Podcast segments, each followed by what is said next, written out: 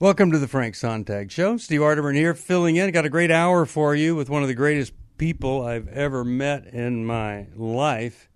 Fred Stoeker is going to be on with me. And um, before that, though, I just want to mention, you know, I was um, in Laguna Beach when uh, the fires almost burned down the entire town.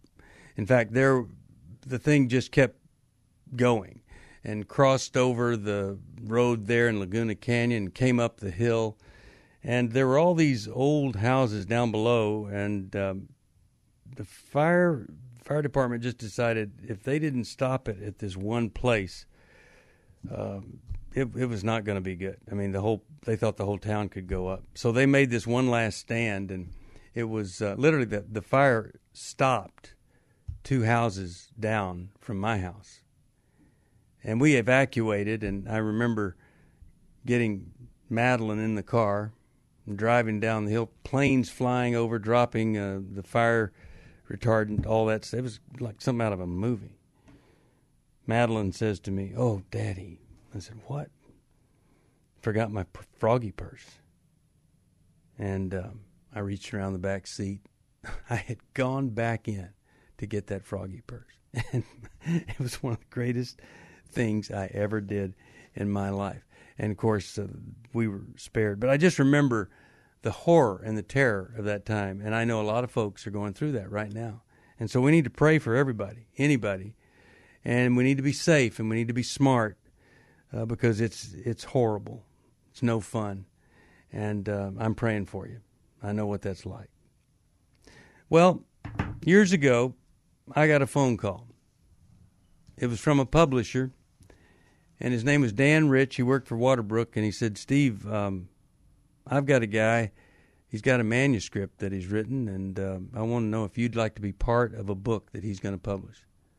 I said, "Dan, I, am really, really not interested in it." He told me it was about pornography, and I said, uh, I, I wrote a book called "Addicted to Love" about this romance, relationship, sexual addiction, all this lust and stuff."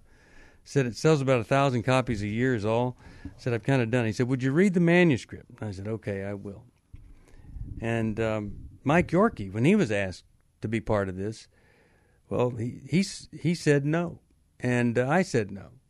But then I read the manuscript, and there was something very special about it, and I said yes. I said yes to writing a book with Fred Stoeker, and uh, I've got Fred on with me today, and very very happy uh, to have Fred here. Fred, how you doing? I am doing great. You're about bringing tears to my eyes. I remember those moments myself. Well, it was really uh, it was it was just a phenomenal thing uh, when I I got to read the manuscript, and, and I'll tell everybody in a minute what I thought was so special about it. But also then I got to know you, and Fred, I remember you saying, Steve, I had a vision from God that there would be six books and they would be uh, sold, millions would sell all over the world in many different languages. And I remember thinking, yes, Fred, every unpublished author uh, has kind of that same vision. And but you know what? I I came to know you, and I came to believe that that vision was true. You were really called to this in a very supernatural way. And I think now um, there have been four million, over four million books sold. And how many languages is uh, Every Man's Battle in across the world yeah, now? I mean, I think it's about 30 languages now. Yeah, yeah. Which is it really did. it? Yeah, it is, and it all came true. And uh, you know, you were you had your own problems, and and you had kids, and you were successful in business. You're you're a brilliant guy. I mean, you graduated from Stanford, uh, Stanford University with honors. You played football, and you you couldn't find something to help your kids, and and so you wrote it yourself. You want to talk about that initial thought about Every Man's Battle? Yeah, I mean, what happened was uh, this would have been, well, I don't know. Gosh, I guess it's about thirty, thirty, forty years ago. Uh, mm-hmm. It was during that time frame when I was just newly married, and I had had a pornography problem before I got married, and and then I got married, and I thought marriage would stop it naturally, well, of and course. it didn't. and um, so I I got to the point where I just couldn't stand it anymore. It's kind of a short way of saying it, and. Mhm. uh uh, I finally engaged the battle for real. I'd prayed many times, you know, that the Lord would take that away. But in the end, I realized that I had to be the one to fight that battle. Obviously, with His help. I mean, I wouldn't even want to be pure if it wasn't for Him. But uh, the thing is, is that by God's grace, I won. I, I was expecting to lose, but I, I actually won. Mhm. And uh, you know, I started telling my story in my church, uh, and I was finding that what I was sharing with him, the practical steps that God had shown me to to get free, was helping other guys. And so I was real excited about that, and I kept watching bookstores to see when someone would finally write a book that had these same kinds of practical steps in it. And it it just never happened. Yeah. And about 10 years later, I felt the Lord tap me and say, you know, I essentially I want you to write it. And the funny thing is, just last week I drove by Chamberlain, South Dakota, which is where Hmm. I wrote the first five chapters. Mm. And uh you know, I was on a business trip and things weren't all going all that well, so I just kind of canceled my business trip and sat down in the hotel and started writing. And you know, the rest is history. It, it, Yeah. It's um I didn't I never expected to be an author. Uh, never expected to write a book, uh, and then I ended up writing six with you, and uh, watching all this unfold. So, uh, the main thing I just want to say is that um, these practical steps set me free, and completely, and I've been free ever since. And then I taught my sons these same principles. They've been free their entire lives, and I just want people to be encouraged. It is possible to be free. Yeah, that's what uh, that's what people need to know. And I'll tell you, Fred, there there's so much in every man's battle, but what I think is a little thing, but it's a big thing. What I think happened with with the book is that there's so many books about well, it's not good to lust, look at pornography. We all know it's a bad thing, you know. But this book, rather than shame men, it suggested that they could do something. And when men read it, they said, I think I can do that.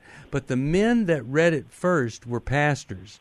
And I, I know you remember these days, Every Man's Battle was the most frequently reordered book in Christian bookstores because pastors, once they read it, they would go in and they'd say, I want every copy you have because they wanted their men to read it. But what it said was you could bounce your eyes.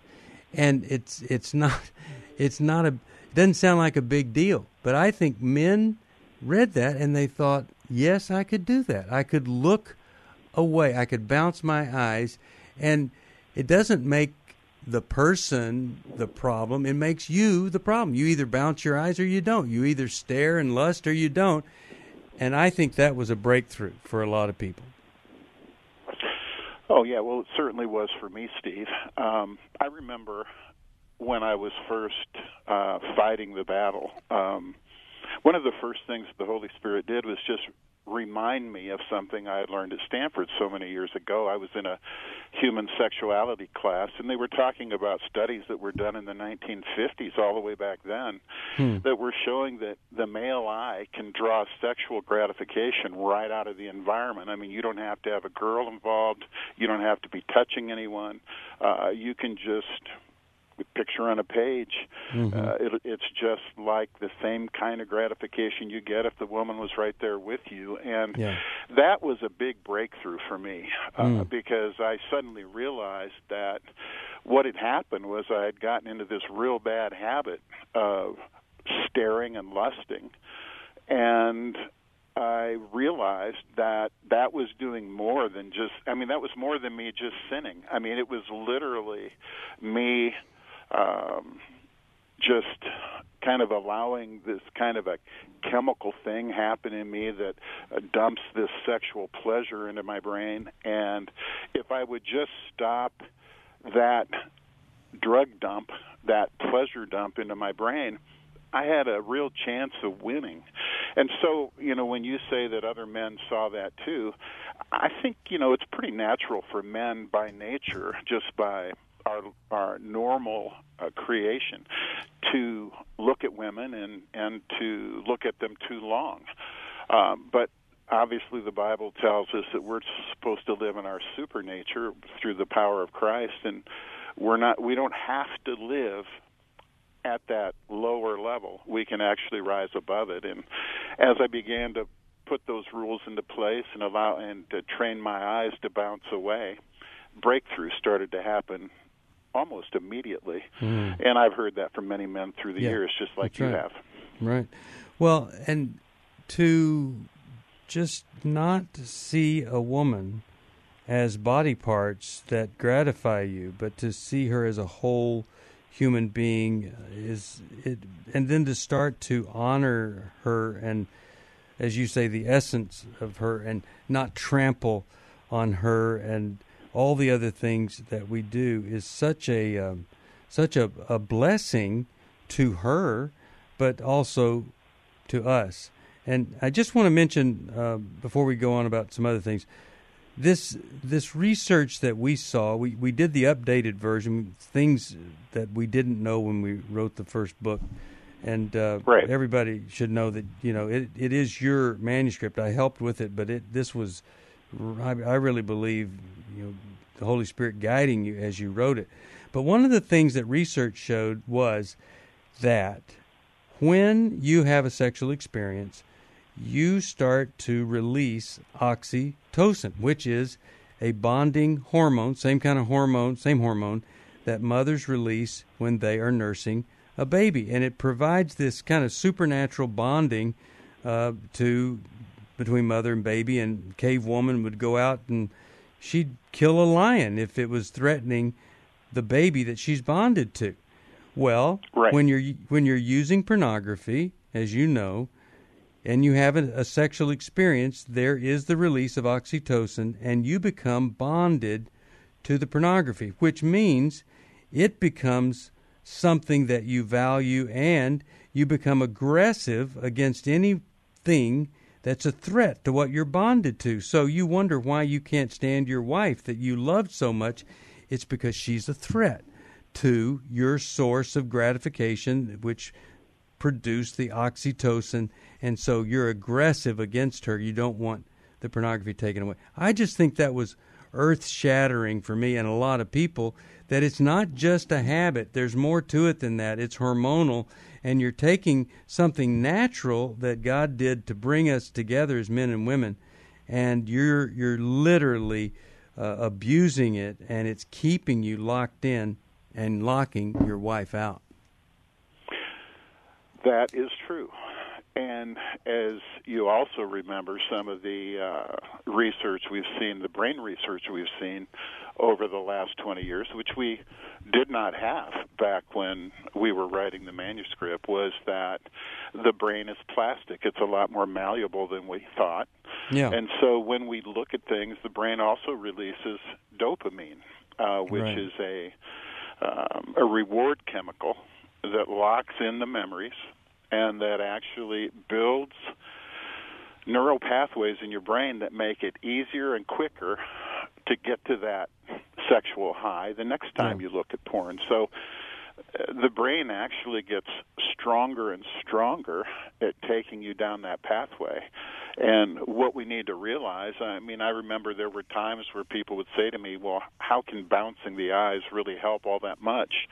Well, when we see the research that you've mentioned, that what I've just mentioned, uh, it becomes very obvious that if you're going to win this battle, it's it's not just a spiritual battle where you're trying to kind of pray your way out of it. It's also a physical battle where you have taken your brain in a direction and built it in a direction that actually sets you up to lose.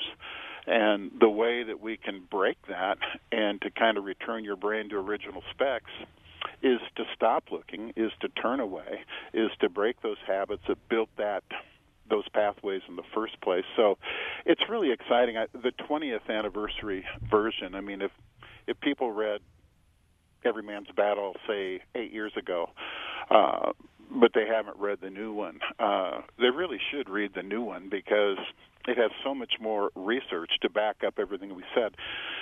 We didn't say anything that we had to retract No. in this version, but the great thing is we've actually got uh, physical brain research and hormonal research that really backs up the points we made all those years ago. Well, you know, the great reward for being part of this, um, we the church I'm where I'm teaching pastor, uh, you know, we've got twelve campuses and four of them are in state prisons, and it's it's a big church, and and so the youth pastor there, uh, Kurt Brobeck, he he is one amazing human being, and uh, my son Solomon and I, he, he preached one Sunday, and I went down to tell him what a great job he had done. And there in front of uh, Solomon, he says, Well, you know, I, I wouldn't even be in mis- ministry if I hadn't read Every Man's Battle. It changed everything for me. And I know you have thousands of stories like that, that this gave guys not, not shame, but a path out that honored women. Yeah, you know, the funny thing about this shame issue is that shame is, is a very devastating uh, aspect, I think, to the human spirit, the human soul, and Yeah. a lot of times we that shame can literally make us want that sexual gratification because for a moment it makes us feel better. And um, the great thing about every man's battle, you know, you mentioned there's no shame in it. Uh, we have heard that from people. I'll bet thousand times, haven't we, Steve? Yes, And the thing is, is that I never felt any shame during the battle. I just Yeah. felt an urgency. I felt like the Holy Spirit was involved, and I wanted to please the Father and all those things. And uh, I just, I mean, there's no way I'm going to write shame into the book when I never felt it myself during the battle. So Yeah. I think it, it turned out the way God wanted it because I don't think God looks at it from a shame point of view. I think he looks at it from a point of view of you're my son. Uh, we're going to win this thing together. Then we're going to go on to bigger and better things, and we're going to change the world. So that's how I always saw it, and I know that's how you see it too, Steve. Absolutely, and you know, it wasn't just uh, the bouncing the eyes. I think that was a, a really amazing thing, simple thing that men latched onto.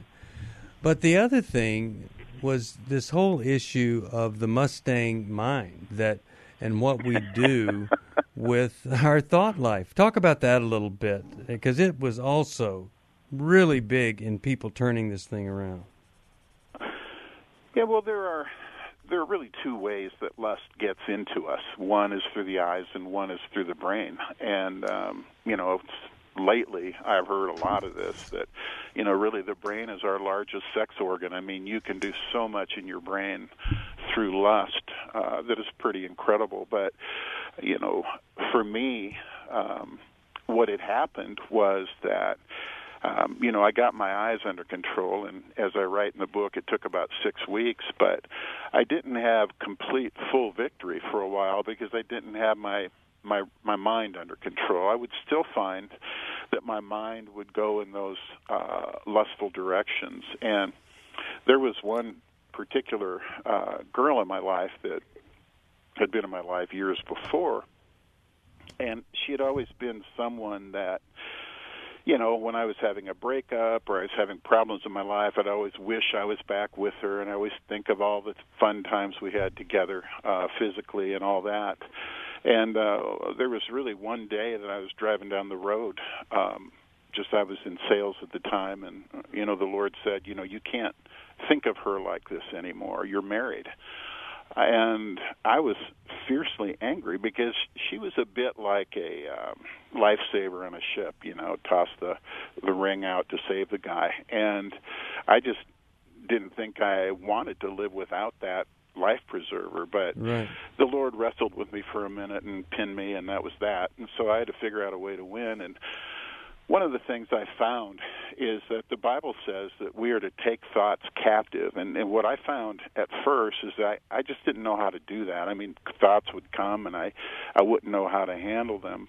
But one of the things I found right away was that even though I couldn't take the thought captive and stop it in its tracks, I could replace that thought.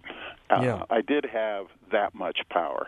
That's right. And so I literally, at the time, I had 50 hymns memorized, four verses each, and whenever thoughts of that girl would come into my head, I would start singing a hymn, and if she was still there after that hymn, I'd sing another one. And and uh, hmm. one of the things I found is that over time, as I disciplined myself, is that once I had established that level of control where I could replace the thought, I found that my mind learned how to literally take the thought captive. I could just stop, throw those thoughts out my ear.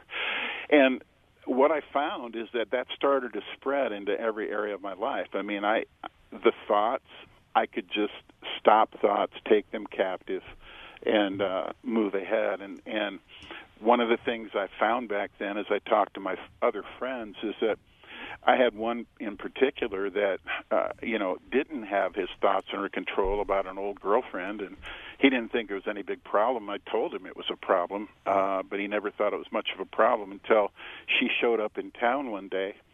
And All right, uh, Fred, I got to interrupt you. I got to interrupt okay. you. I've got a hard break. I've got to go, go to. We'll I'm going to continue with you, and we'll finish that story. And I want to talk about uh, the mutually submissive marriage right after this, which you have so brilliantly written about. We'll be back right after this break.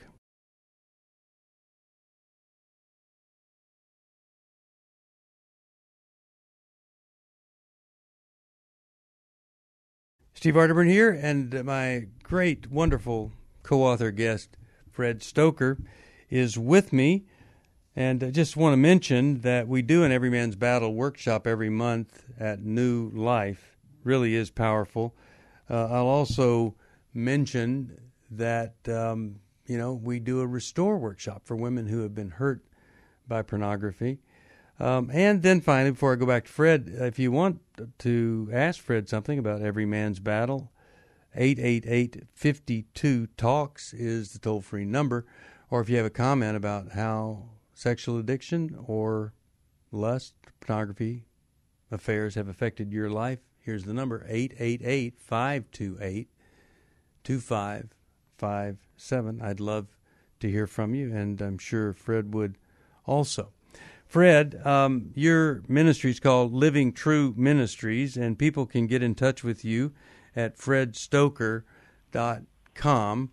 I want to tell people uh, about your wisdom. You know, from time to time, we've had people that want to criticize every man's battle, and and um, I think millions of lives changed doesn't really matter to them. And uh, you know, sometimes I've called you and said, "Oh, we ought to answer them. We ought to tell them, you know, what what's real and true and all that." And your wisdom has said, "No, don't, don't, don't acknowledge them. You know, don't answer them because nothing that we would say would matter because they're just people that want to be against things and they don't look at uh, the what something is done to help others and I just have always appreciated your wisdom. But one of the things that a lot of people are not aware of is that Every Man's Battle wasn't the only book. And I think Every Man's Marriage is a book that every man, if he would read it, uh, it would transform his marriage because it's about mutual submission. Talk about that a little bit because it really is one of the most uh, honoring, wife honoring books I think on the market. Every man's marriage. Yes, and every man's marriage was actually an even earlier part of my life. Uh, it was written about just the first two years of my marriage, where my leadership uh, was based upon basically I rule and my wife submits. And uh, that's not a biblical picture. No. And it wasn't something that was working very well either. And uh, there came a point in my life where, after about two years into my marriage, my wife came in at breakfast, sat down across the kitchen table, and leveled a finger at me and said, I don't know how else to say this, but my feelings for you are dead. And uh, mm. you know, as a kid from, uh, as a guy from a broken home, that about shattered me, and I quickly had to figure out what in the world. And so, I went to uh, a pastor, and he said something I it never thought of, and it was from Ephesians 5:21 that says that we as Christians are to live in mutual submission to each other, and then uh, it went on from there talking about marriage and and in marriage that's where mutual submission is defined its highest expression yeah. and uh, essentially what mutual submission is uh, from a male point of view is that you know i'm the leader of my home spiritually and being this, the spiritual leader of my home I need to be not the governing center or the ruler or the chief tiebreaker on all the votes. I'm supposed to be the um, life source of my home, where, like Jesus was for his bride, uh, yeah. bringing life through sacrifice. And uh, what I began to understand was that if I needed to have my focus be on making sure that my wife and kids were able to blossom under my leadership that even their even their weaknesses would be respected and and honored and uh, of course you don't want to keep your weaknesses but I don't have to trample my wife about her weaknesses either. And right. so the whole idea is that I think manhood is based upon defending and protecting the beauty in our lives, our wives, our kids, and part of that is to take on a mindset, a heroic mindset of being the life source, the strength, the one that uplifts and holds up, uh, so that everyone in the home is blossoming and um, just growing in the grace of God.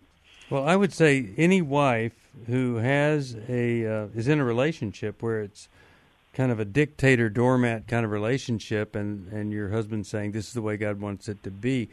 Well, this book, Every Man's Marriage, would be such a, a great thing for your husband to read. There's nothing in the life of Christ that shows uh, that he would support someone being overbearing, controlling, uh, and like a dictator. And it does say, Ephesians five twenty one, and further submit to one another out of reverence to Christ. And then it talks about a woman submitting to a man. There are about forty words or so, but then it talks about something more demanding, and that's about ninety words on a man's need to die to himself. And uh, when a man is dying to himself, and a woman is submitting to a man who's dying to himself, that's mutual submission. I believe that's the model that God calls for. We've got a caller here, and if you do have a, a phone call, if you want to talk to Fred, it's 888 52 Talks. Here is, um, we've got Danny on the line. Let's uh, let's talk with Danny here. Danny, you're on with Fred Stoeker and Steve Arterburn. How you doing? Oh, too blessed to be stressed. Thank you guys for taking my call. Appreciate you guys sitting sure. in.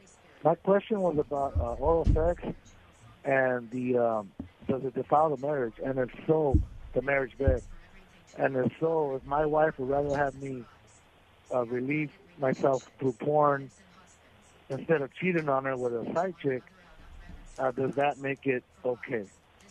Even though I'd rather not watch porn, I'd rather have a side chick.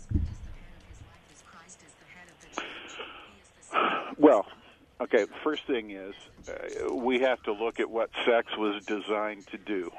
And uh, God created sex uh, to be between a husband and a wife. And because of the way that we talked about earlier about the chemistry involved, uh, he meant sex to be something that would bond a wife and a husband together and that that sex should be happening just between a husband and a wife. So, um, my first comment on that then would be um, if you are not having regular sex with your wife, which I think biblically you can make a point that um, it's the the way that God wants it is that there would be regular sex between a husband and wife. If she's not interested in sex, uh, my first question is why, and if if you're not if you're not interested in in healing that and making sure that there's regular sex going on between you and your wife as opposed to say uh some other kind of a sex gig whatever um then again I would ask why and I would ask that from a biblical standpoint um because I feel like unless it's aligning with that biblical line, uh, you know standpoint sex is not going to be helping you. It's not going to be helping your wife. It's not going to be helping your kids. It's not going to be helping the kingdom. And I know that that may sound a little uh, abstract, but in my own life, until I got integrated in my sexuality where it was aligned with the Bible, nothing was working well between my wife and I. Yeah. Well, it's not, it's not abstract at all. It's perfect. That's perfect. Well, you know, here's the other thing that I, I think that a wife gets so hurt. Uh, she's asked to do things she's not comfortable with, and you know, you we go to great lengths in the book to talk about that.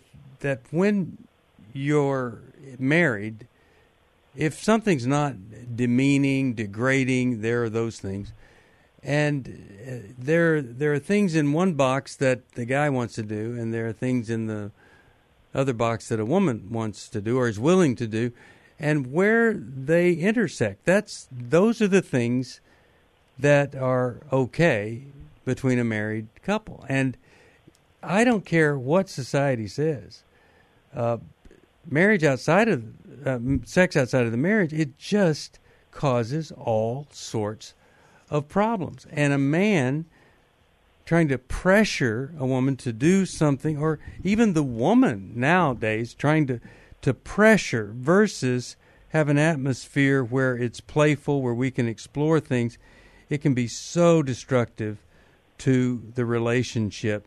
And so, sex needs to be a bonding, honoring experience, no matter what's involved. Is that helpful at all to you, Danny, or do we need to go right into on? That's that's uh, more than helpful. It's answered prayer and uh, give the glory to God. Thank you both. Yeah, you're oh, you're, you're welcome. welcome, Danny. Well, Fred, you know I do think that there are are folks. Well, I know there are folks that will go to a verse and they'll they'll say, you know, the Bible says, "Don't withhold sex." Well, yeah, it does it does say that. But if all you've got is a verse to throw at your wife to be sexual, then there's a problem. And you really need to get help for that that problem and just throwing a verse at somebody it, it's not going to help most likely.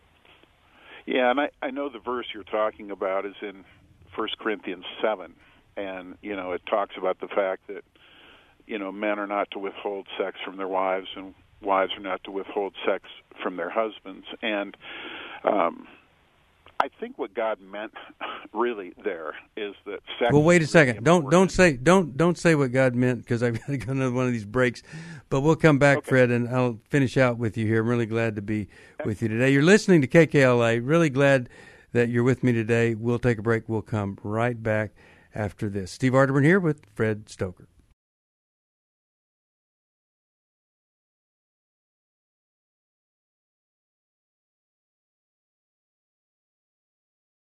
Steve Arterburn here, talking with my co-author, one of the best men I've ever known. Such a privilege to work with Fred on Every Man's Battle and Every Man's Marriage. Fred, you were just in the midst of of some stuff, and I want you to finish that. What were you What were you saying about in the mutually submissive marriage? Yes, well, part of that mutual submission, obviously, is is um, written in First Corinthians seven, where the Lord says that we are to not withhold our bodies from our spouses. Okay, and you had mentioned that that's not to be a weapon or a stick, you know, to make your spouse do something sexually that they don't want to do or to demean them in any way. And I guess I just wanted to make the point it, that uh, along these lines that the Bible is, you know, it teaches us right and wrong, and yeah. God intended it to teach us what's right and what's wrong, but He also intended the Bible to paint a picture for us as to what's normal and what isn't. And I think what He's painting in First Corinthians seven is what is normal in marriage. Um, yeah regular sex between a husband and wife is what he expects and what he wishes for and desires. and uh, that is how we are to kind of view uh, view. I guess it's kind of a viewfinder for us. I mean, for me, this is how I look at it. I would never in a million years say to Brenda, "Look, uh, you have to do this for me because your body is mine. That's absurd, and that's not loving, and uh, certainly not uh, any kind of a way for me to build her up and to build a bond with between us. Uh, what I see that verse meaning is just simply this: this is how marriage should be. If your marriage isn't like this, you need to start asking questions. You need to ask your wife, "What am I doing?" Honey? I mean am i overbearing? Am i being in some some way that takes away your sexual attraction to me? Um and she needs to be able to do that same thing and kind of look at our sex life through that same vision uh, that the Lord has painted there in First Corinthians 7. And uh, we need to ask questions until we can be one together sexually. That's right. sort of how I see it. Uh, because I know there's just no way God's going to want us to use verses like that, just as you said, as some kind of a weapon to force our way to get what we want. No, and and just to um, to clarify, there are some great men who are very kind and loving, and maybe the wife has a wound or, or something like that. It, it's not always a result of the guy's out lusting or he's a bad husband or whatever. Oh, you're he, right. There, there yeah. are some really great guys that are in some very, very tough situations. It goes both ways. Yeah. Well, Fred, uh, I would love for you to encourage men uh, in any way that you see fit. Before I have to say goodbye to you here, but what what do you say to a guy who he's just kind of on the fringe and he's not fully committed to the Lord, and maybe this this is the reason sexual integrity.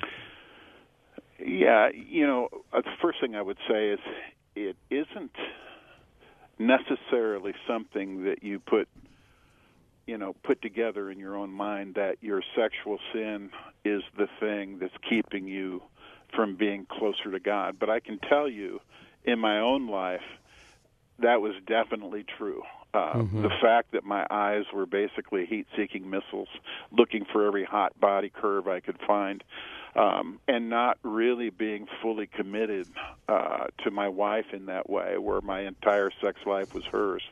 Um, it it did make all the difference. I can tell you. Uh, that as soon as that victory was established after about six weeks, um, my worship life at church completely changed, and uh, my connection to Brenda and the way I looked at her completely changed. So. Mm. Uh, a lot of times we look at it and we go, "Gosh, you know, I'm not all that close to God. I'm on this fringe, and I don't really know what to do." And we're we're thinking we should read the next book, or we should go to the next uh, meeting, or uh, maybe someone would have some kind of a trick for me that I would finally break through uh, a lot of times what it comes down to is that we need to just open our heart to the Lord, open our uh, hearts to His truths, and uh, step into those truths. Amen. And uh, breakthrough will happen. Um, I did not expect the breakthroughs that came into my life from victory over sexual sin. The mm. only thing I expected was that my guilt would go away. I yeah. had no idea that my worship life would explode. I had no idea that my connection to Brenda would get stronger. Um, and, and so now, because God it did, the blessings there for you. Yeah, and look at the people that have been impacted because of it. All right, I think yeah. we've got time for one more call here, and this is from Richie. Um, I think I just cut Fred off there for some reason. Don't know why, but anyway, that's too bad.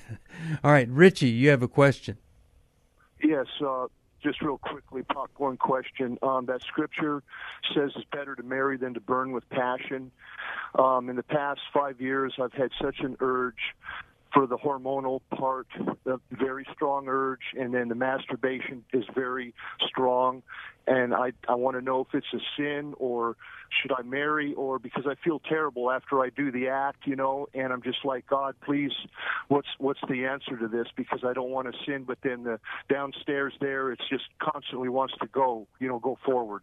And Yeah. uh, and I'm I'm praying to be you know peer for my wife. I'm getting counseling and celebrate recovery therapy, trying to work on my issues sexually and not into pornography, but just the urge down there is just very powerful as an older man. Well, well, let me say this: um, there are a lot of things to uh, consider, and one is how it's making you feel. You're you're experiencing something that is uh, gratifying in the short term, but long term, you're being saddled with some guilt and shame. So, uh, for you, it seems like nothing anybody's going to say is going to provide a, a better way of living than you deciding I'm going to do whatever it takes. And guys, that uh, you, you don't have to uh, masturbate. You you're not going to blow up or die or anything like. We've never lost anybody yet. And so, if it's causing this kind of shame, I, I think uh, you know that you you could start going to uh, a Sex Addicts Anonymous meeting, a Life Recovery meeting, or start your own Bible study where guys are talking about things. There there have been so many groups in uh, colleges, universities where guys have found freedom because they're so obsessed. We know it's wrong when it's it's danger it's it's injuring you. We know it's wrong when you're lusting after somebody you're not married to. Uh, there are all sorts of things or ways that we know when it's wrong. But for you personally, I just would want you to be free. And I think that when you come alongside a couple other guys and you're open and honest about this, uh, I think you can find that freedom. Fred's back on. Fred, your thought about uh, a single guy who just he cannot stop. What do you think? Well, um, in the original Every Man's Battle, we didn't talk anything about uh, friendships, intimacy, connection with other guys. Uh, but in the new version, we do. And one of the points that we make in the book is that a lot of times we seek false intimacy through sexual sin, masturbation, those things, in that um, as we form tighter relationships with other men and uh, begin talking about these things and working together on the battle, that a lot of times that desire for the false intimacy disappears because we're building genuine intimacy into our lives. So uh, I would just say that if you're single, if you don't have a lot of connection with other men, uh, it's a really good thing to get involved in a small group with other men and to address this battle together. Yeah. I I think that Thank you, that's guys. I totally believe that. God Yeah. bless you, and I know it does work. Yeah, and I, I'm really sorry what you're going through, but we've we've just seen so many guys experience true victory in this area, and I would I want that for you, and I'm so grateful uh, that you called, and um, thank you for calling. All right, you know we're just about out of time, Fred, and uh, I want to thank you for being on with me, and uh, re- recommend folks bet. if you've ever ever read uh, Every Man's Battle, you've got the uh, we've got a new version that we put together, and um, and so God bless you, Fred, and uh, we'll see you down the road. One of the greatest blessings to my life, no question about that, and a blessing to so many other people. You know, if you have a problem with sexual integrity and it's producing all this shame, we have a workshop for you. It's called Every Man's Battle Workshop. It's not like the book, it's very different. And uh, we've seen so many men uh, not just stop something that's wrong, but start a whole new life that they never dreamed they could have. And the intimacy that they have with their wife is is absolutely amazing. You can find out everything that we do at New Life by going to kkla.com uh, forward slash new life. You could call us at 1 800 New Life. I do have uh, some great, great handouts here. One is a, a wonderful audio recording I did with Max Lucado on fearless living. I've got a 10 point or 10 tips on how to live without fear that we'll get to you. Uh, I also want to mention it's not just Every Man's Battle, but the best selling men's study Bible is Every Man's Bible. And you can find out about that at kkla.com forward slash new life. Uh, I'm going to be right back here tomorrow and looking forward to that. I hope you'll uh, join me. We've got a couple other guests that we're going to have. It's a great privilege to get to be in a place that is so intimate. It's just you and me, wherever you are. I love that part of Christian radio, and I'm thankful for this great station that it does such a great job of getting the truth out there. And uh, I will see you then. Thanks for joining me.